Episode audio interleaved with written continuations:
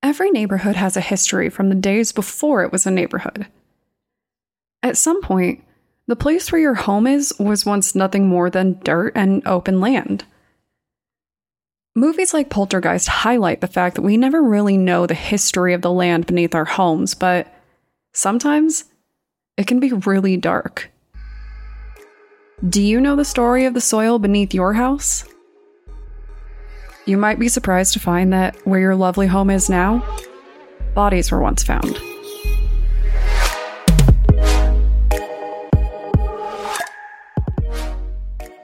My name is Brianna, and I'm the host and creator of Among the Dirt and Trees, a show where we explore true crime cases that occur out in nature.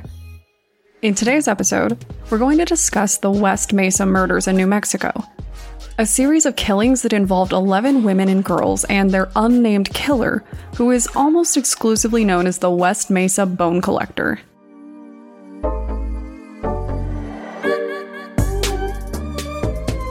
I'm going to be upfront when I say that, as far as we know, this case does not have an official ending. But some people do believe that it was already solved. To fully understand this case, we need to cover a few key details. The West Mesa murders involved eleven girls and women, and they were found all at once, not one at a time. The bone collector killed all of these women before any of them was ever found, a fact which is pretty disturbing if you think about it. Their killer clearly knew that the area where they were disposing of them, a natural area that had not yet been used for development, was effective, so this person kept going back. I will also add that it is strongly believed that the bone collector was a man. Some of the girls involved were as young as fifteen, and the oldest victim that was found was in her early thirties. Of the eleven women, ten of them were of Hispanic descent. One girl, a fifteen-year-old named Celania Edwards, was black. It is strongly believed that she was visiting from out of state under what can be considered not the best circumstances. Celania was a runaway that had been missing for a while, and I'm sure that her loved one's worst fears were confirmed when they learned what happened to her. And note that I do say loved ones and not just family. As much as we like to paint runaways like rebels without a cause who just couldn't hack it during their teen years, it's important to remember that some people have pretty terrible lives at home. Sometimes running away or cutting contact with your family is a better option. I will say that out of the handful of kids that I've known to actually run away, a lot of them actually had pretty good reasons despite the show that their parents put on, so I try to keep an open mind about these things. Unfortunately, at only fifteen, Celania was ill-prepared to survive on her own, and it would appear that someone very dangerous stumbled across her.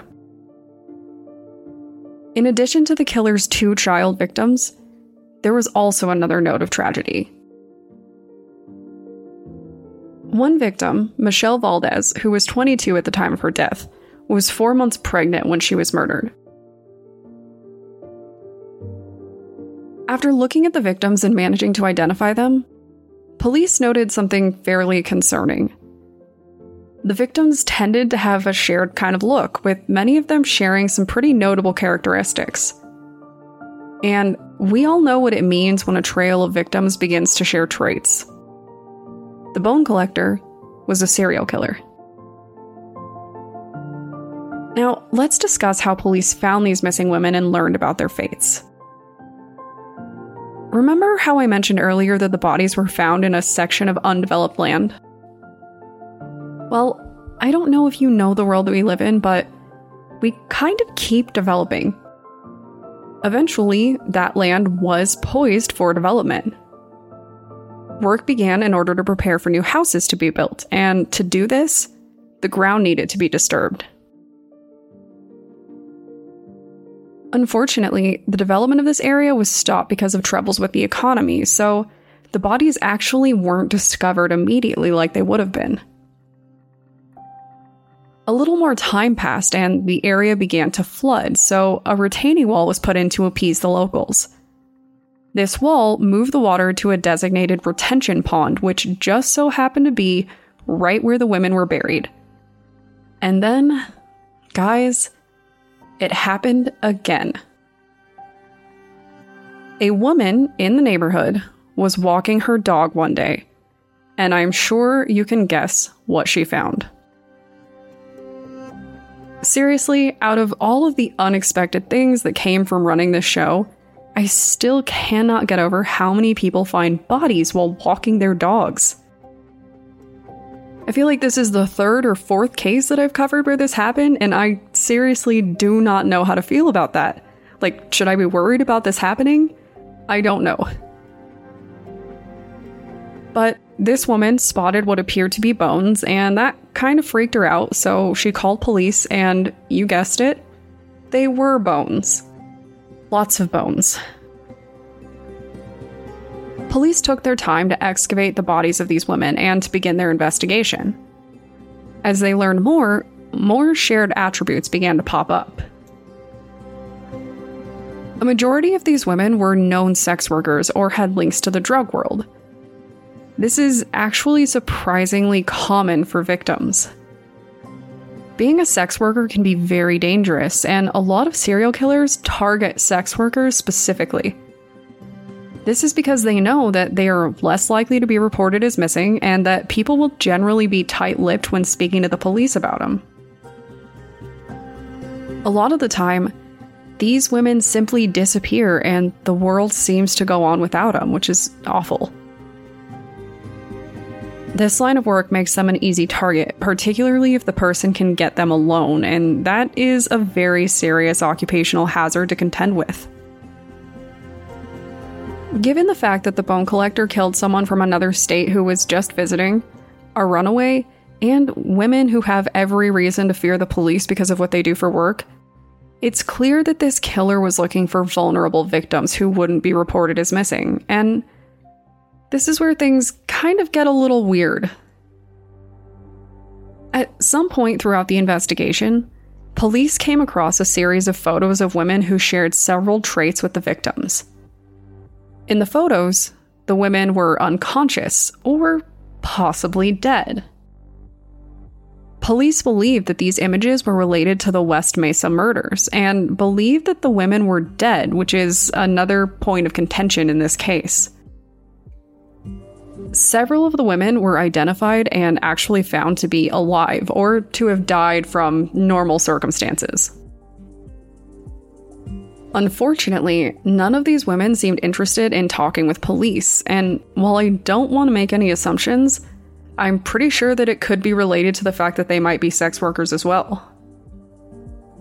And these photos is kind of where the case goes cold. But police did have a few thoughts regarding who might be involved in these murders. On the list was a man named Lorenzo Montoya, who lived near the area where the bodies were found. Police actually suspected him because of reports of tire tracks leading from his place to where the bodies were, but before anything could really be done about that, Montoya committed another crime. He killed a teenage girl in his home, and he was actually murdered in retaliation by the girl's teenage boyfriend. As far as we know, no additional murders were committed after his death, so a lot of people do think that he was the one doing it. But it's also just possible that the killer found a new place to start hiding bodies. For all of you Instagram lovers out there, I do have some bad news. Police also suspected a photographer who is known to frequent the area, and I'm assuming that they zoned in on him because of the pictures that they found, but even after taking his entire photo collection, they found nothing. In the end, they had to clear him for it. A few other suspects appeared throughout the years, including a local pimp and a serial rapist that was known to target teenage girls, but nothing ever came from that either. To this day, the West Mesa bone collector is still at large. I did just want to share the names of his other victims, though.